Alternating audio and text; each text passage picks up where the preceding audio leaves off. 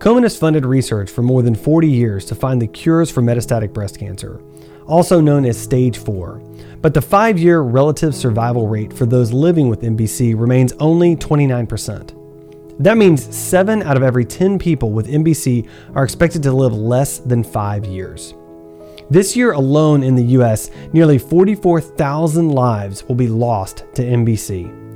This week is M B C Week, and we are publishing a new episode every day to shed light on the people who are impacted the most when a life is lost to M B C: the husbands, daughters, sisters, and friends who are left behind. Each of our guests this week is driven by the purpose to help find the cures for M B C and to be a positive force for hope. From Susan G. Komen, this is Real Pink, a podcast exploring real stories, struggles, and triumphs related to breast cancer. We're taking the conversation from the doctor's office to your living room. Although metastatic breast cancer cannot be cured today, it can be treated. Treatment focuses on extending life and maintaining quality of life, both of which were incredibly important to Sylvia Proctor as she was living with metastatic breast cancer. Unfortunately, Sylvia passed away from M B C just before Mother's Day last year. Her daughter, Carlita McIlwain, remembers her mother as an entrepreneur at heart who successfully ran more than ten businesses during her lifetime while also working full-time.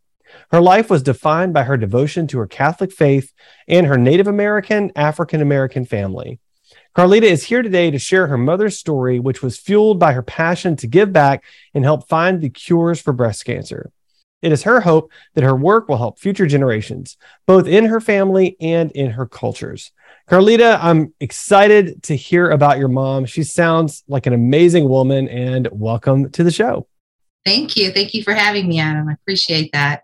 Well, this is going to be a great conversation. You know, we're here today to honor your mother. So let's start with the story of her diagnosis and then the timeline from getting diagnosed with M B C and, and knowing that she had cancer and, and, and that it had come back. Walk us through that whole process. So in um, two, late two thousand eleven, um, my mother had um, been on some other therapies from having a hysterectomy at a very young age. Uh, she had been on estrogen patch for twenty plus years. And um, they finally, doctors who knew doctors that she was seeing in um, South Carolina informed her, like, you know, we've now had some studies about breast, um, about causes of breast cancer coming from um, hormone replacement therapy. So they took her off the patch. About uh, three months later, she developed a lump in her breast. Um, just happened to roll over in the bed one day and um, felt this lump. And this was just about three months after she had had her um, routine breast exam. So contacted her doctor, said, you know, this feels weird. My mother was prone to sebaceous cysts. So initially her thought was that it was a cyst and she would just have to go in and have it cut out, similar to some others that she had had over the years. Gotcha. Okay. And and then uh, tell us about the diagnosis. She found out, obviously, that it wasn't a cyst. So kind of walk us through that as well. Yeah. So when she went in to um, see her primary care physician, they said um, they did a ultrasound and they determined that it was not a cyst and that they needed to have it um, a biopsy done. They did a biopsy and came back um, to inform her that she had stage two, H E R two positive mm. um, breast cancer. And um, immediately within about a few weeks, she um, started on chemotherapy and radiation therapy for the next four years. She was on tamoxifen and some other drugs that were pretty horrific side effects. Mm. And so she was in that treatment for four years. Kind of what happened next?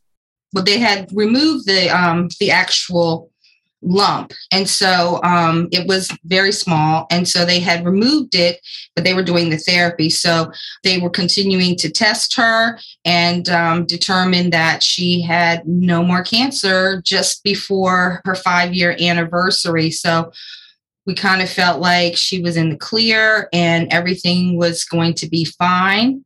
She went back six months later and was found to have, it had to uh, change to H E R two negative triple X. Mm.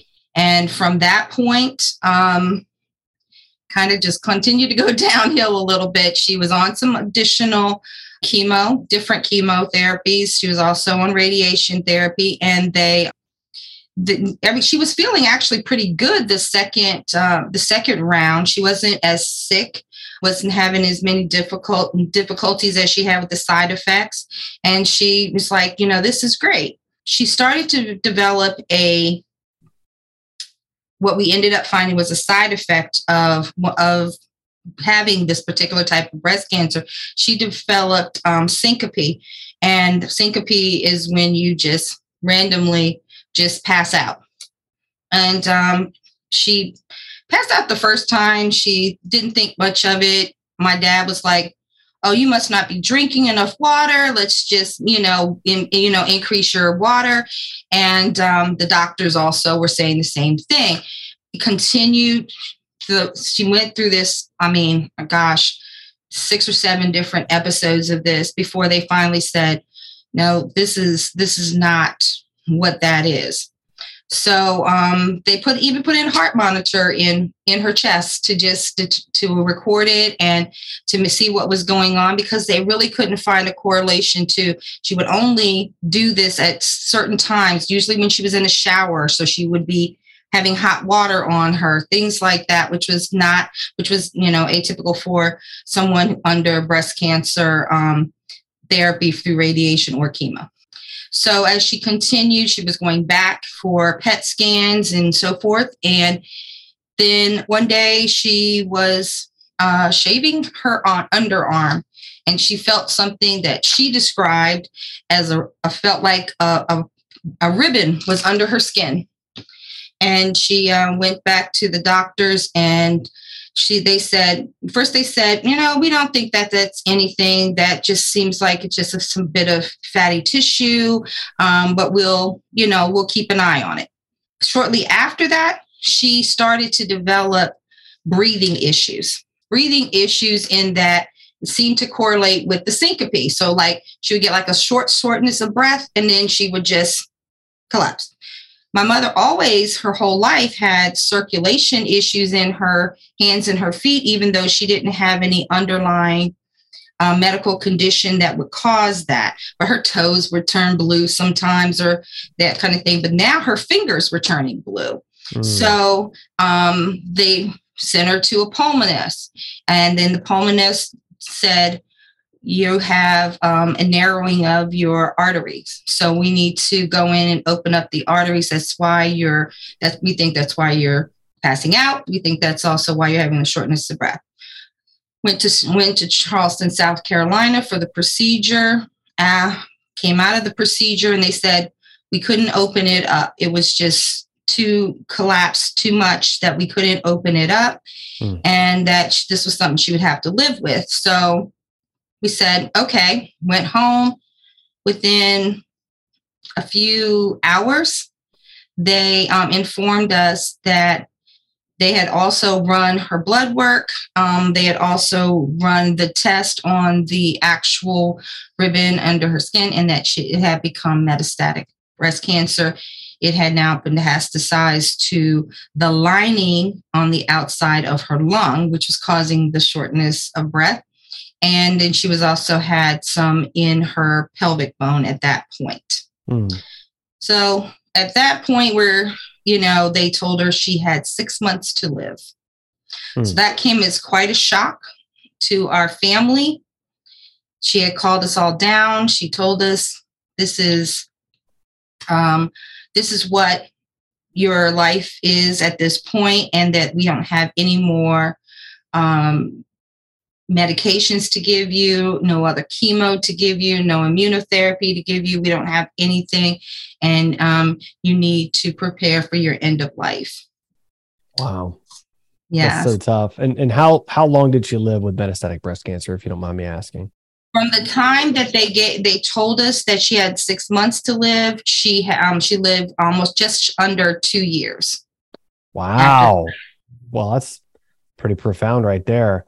Yeah. So, so that's your, your mom's cancer story, but I know she was so much more than that, even just by the introduction that I read. So mm-hmm. let, tell me more about your mom. I mean, give us a sense of her personality. How did she approach life and, and culture that you grew up in? My mother was a very positive person, like I said, and you captured um, it very clearly. She was an entrepreneur. My mother has run every business you could probably think of, from Tupperware to her last uh, uh, business, owning her own cruise and travel business. She's sold copper craft and home interiors. she's had, she's made doll, uh, porcelain dolls. She owned a floral shop. She's, she's had a, a lifelong love of being a woman who is empowered and taking her financial, um, her financial stability very um, seriously. And she, she gave back to other women in that way, talking to people in um, her church, talking to people, women in the community center, and in, even in the neighborhood where she is. She always in, was encouraging young, um, young women, children, as well as the older, to continue to um, be independent, self-sufficient, um, things like that. She's, of course, instilled that a great deal in myself and my siblings, and making sure that we always understood that, you know, we're responsible for our lives and what what legacies we live for her grandchildren, as she would say. she, she always makes sure that, remind us that we are in charge of the most and precious things to her, which we thought we were, but she, the grandchildren somehow or another superseded us. um, so she, my mother loved to travel. My traveling to fifty-six countries, tributaries, islands. Um, she's a very adventurous person, fearless, courageous. I remember she said, well, I got some things on my bucket list. And I said, okay, what is that? And she was like, well, I'm going to go bungee jump. And I'm going, what? Her bungee jumping at fifty some years old. Are you kidding me? And so she went bungee jumping. Uh, my mother couldn't swim, but she went parasailing over the ocean, knowing they were going to drop her at some point down into the water.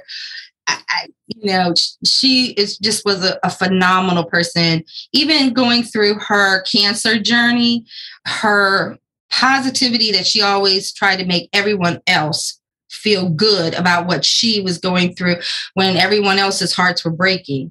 She um, she would remind them that I've lived a very full life, and and um, every minute I'm here, I don't take for granted. You should live your life that way. So I definitely think that she, her spirit continues to live on through her children, um, in her culture. We are part of the Piscataway Conoy Tribe in Maryland, and I remember I'm on the council. I was on the council, and she, um, you know, wanted me to make sure that people always knew that our heritage was more than what had been prescripted for us for many years. Continuing to claim what she was, who she was, where she came from was extremely important. Passing that on to her grandchildren and letting them know that as well, to never let someone else define who you are. You set the standard for who you are and what you want to be in this world. So, wow. I mean, just the, your description of how she cared for her grandchildren and cared for her culture, I mean, makes, makes her sound like she was just so forward thinking uh, about future generations. That's just truly amazing. Definitely. And my mother had the privilege of going to private Catholic schools. Um, she went to college for um, a period of time, worked in the federal government for years, retired very early at the age of fifty. Um, uh, all the time still running those businesses also, because, you know, we had to have Avon. I mean, we, we had every kind of Avon product you think of in our home all the time. But, um, She, yeah, she just definitely had, in, in all of us, each of us have our own businesses as well, because we follow in that footsteps. So we're continuing to honor her legacy that way. We're con- we're constantly doing that with the fact that um, we all travel to different places, learn different cultures. Um, her grandchildren, especially, you know, they're the millennial babies. So um, they travel a lot. and are, de- are determined to travel to more, twice as many countries as she has. So I know that she would be extremely, extremely proud of mm. them. Wow. I mean, that's a fantastic goal. I love that goal for traveling. That's, that's amazing. Yeah. I don't want to, I definitely, definitely do not want to forget about my dad. Um, my mom and dad were high school sweethearts, you know, married for fifty-six years. She passed away at the age of seventy-five, and he never left her side. Mm. He's, he's her rock. He's our rock, kind of. We tease him sometimes uh, that, you know, he's got big shoes to fill with her. But yeah. um, he um, was a caretaker. You know, there was nothing he wouldn't do. He was at every appointment. He he was there through everything. And my siblings, I have a brother and a sister, and they both, um, they both with me and my dad. Every day, we each took a turn being the person to go down and take care of her, whether it was in South Carolina or when they decided, when she got the six months diagnosis, to move back to Maryland to her um, her home so she could be near her siblings and children and grandchildren. Mm. So, wow. And even like like you said, forward thinking, because she was always making sure that everything was mm. set for mm-hmm. us. So before she passed, when she came up here to Maryland, I said, Mom, let's go to get a second opinion. And at first she was like, well, why? Why would I do that? They said, I'm not going to ask for six months. That's just a waste of money and time. And I said, not necessarily. Let's see what they've got. Right. So we went to another, um, another hospital system, and they were able to get her into some uh, investigational drugs and, ke- and additional chemotherapies. And that's what allowed her to live almost two years, just shy of two years from the original diagnosis of metastatic breast cancer. But in- inclusive of all of that, like every time she would go to these appointments, she was always educating the people there about what rights patients have, and and how you should never count someone out uh, until, you know, she always says the good Lord takes you takes you takes you away. She sounds amazing. It sounds like you had a tremendous amount of support, you know, from your from your family for her through that process. I wonder if you could talk just a little bit about, and, and you kind of mentioned it earlier, but she was so positive, so full of life. How did she handle receiving the news that her cancer had metastasized and, and that she only had a short time? She was in shock. She was in shock because she has great faith, and um, she just knew that God was going to see her through this, which I believe God did, because, you know, it's just her, um, you know, God's timing is not always our timing. She was shocked because she was feeling better than she was the first go round with, when she was going through some of the chemos that just were just really, really harsh on her, where she couldn't eat. And she was so sad about children, that she would help children in third world countries who were starving. And she, she said, this is how they feel. And she didn't, you know, she didn't like that. So she, um, she, I think the hardest part for her beyond the side effects was just having to tell her children and, and grandchildren and my dad that she wasn't going to be here. Mm. Yeah. That she would have to prepare us all. So she did. So, you know, how she prepared us out of, she went and bought my dad, she and my dad went and bought a house. She said, well, no, he's not going to live with your sister the whole for the rest of his life, because his rest of his life might, I'm hoping, is going to be a lot longer than mine. And so, um, I, you know, he's got to have his own house. So here she was, dragging herself, barely weak enough to do anything, to find the perfect house. She went to look at every single house, picked the house out, decorated that, and, and told us all, we don't have much time, so I need to get my house decorated. So her house had to be decorated every holiday. She always celebrated holidays, but these holidays were more special because she just always says, this might be my last Christmas, this might be my last Mother's Day. So every single thing was done Sylvia's way. And that, and, and, and, and we didn't question it. It was, this is what, whatever she needed, that's what we were going to do. I love that. I love it. And, and I have a hunch based on what you just said, what your answer to this next question might be, but I'm going to ask anyway. What was most important to your mother as she was going through this experience? That I find a cure, even though I'm not a doctor. um, she she just would say, "Why can't you cure me?" She knew that I had um, been working for several years in um, clinical trials, mostly with lung um, lung cancers, but um, in her mind, like it was, you know, you could, you know, somebody who knows somebody who can fix this for me. And I would say, Mom, we just don't have any cure. I, if, if I could find one, I would mm. find it and make mm. sure you got it, but I can't. So she said, well, then you need to make sure it does, that it doesn't affect my grandchildren. Make sure that they don't have to go through what I'm going through.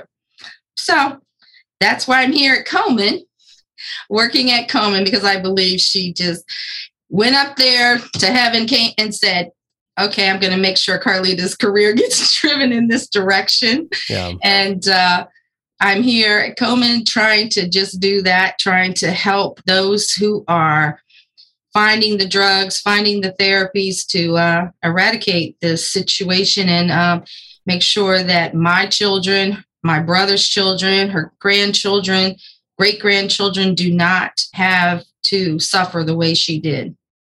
That's fantastic. I mean, again, I mean, she sounds like she was always forward-thinking, future generations, make sure they don't have to deal with this. And that's such an amazing perspective on life. And so it strikes me as so caring in that moment, you know?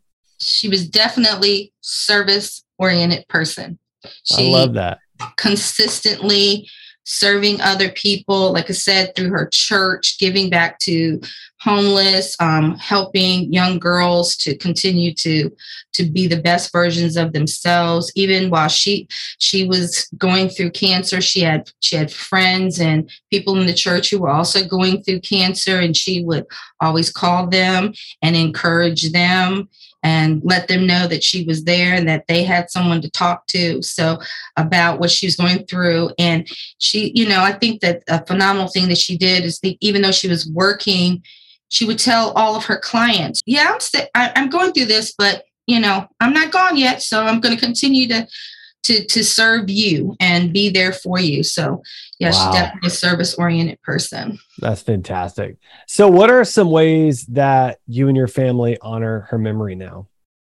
So as I said a little earlier, I would say the biggest thing that we do is we continue to be that adventurous spirit, continuing to travel, trying to learn new cultures, new, um, new places. And we also do the More Than Pink Walk every year. Usually, or actually, we'll be doing it again on October first. Going to be walking across the Woodrow Wilson Bridge here, just outside of Washington, D C, in her honor, as we did last year, went right after she passed. We also continue to run our businesses. As I said, we continue to serve other people the way she did.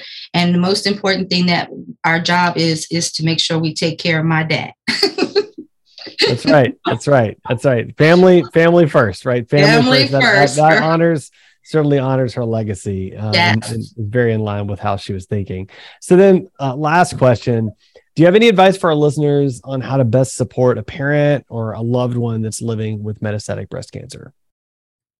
Yes, I believe, and I know that my siblings would agree with this. The most important thing is to remember that your parents bring you into this world. It's your job to help them leave this world in the most compassionate and loving way possible. So being there for them, like nothing Nothing that they need, you should not try to get for them. You should advocate for them.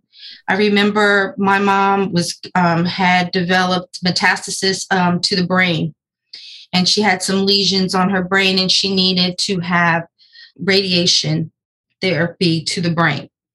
And the we're in the in the room, and the radiologist said, Uh, he came in, he saw her, and she, she looked very frail. And so he said, oh, no, she can't, um, she can't, she shouldn't go through this. You, you shouldn't do this to her.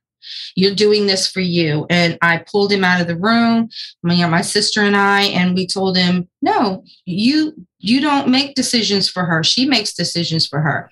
We came back in and my mom had gotten, you know, kind of gotten herself together a bit. And she said, she said to him, she said, until the day I'm six feet under, I make all the decisions for me.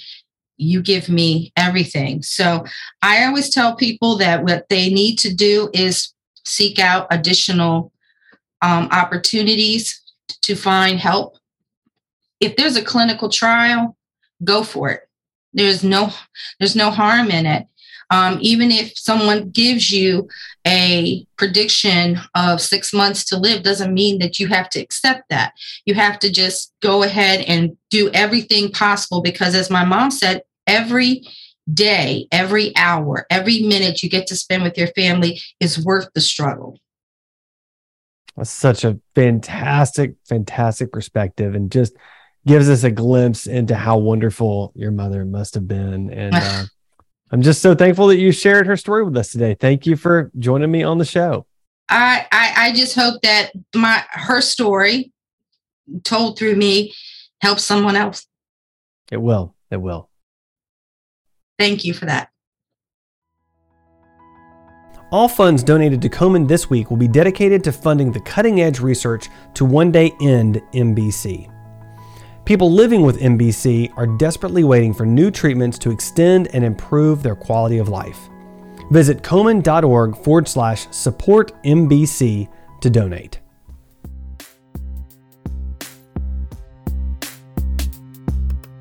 Thanks for listening to Real Pink, a weekly podcast by Susan G. Komen.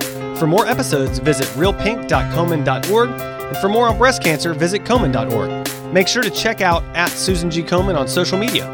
I'm your host, Adam. You can find me on Twitter at A J Walker or on my blog, adam j walker dot com.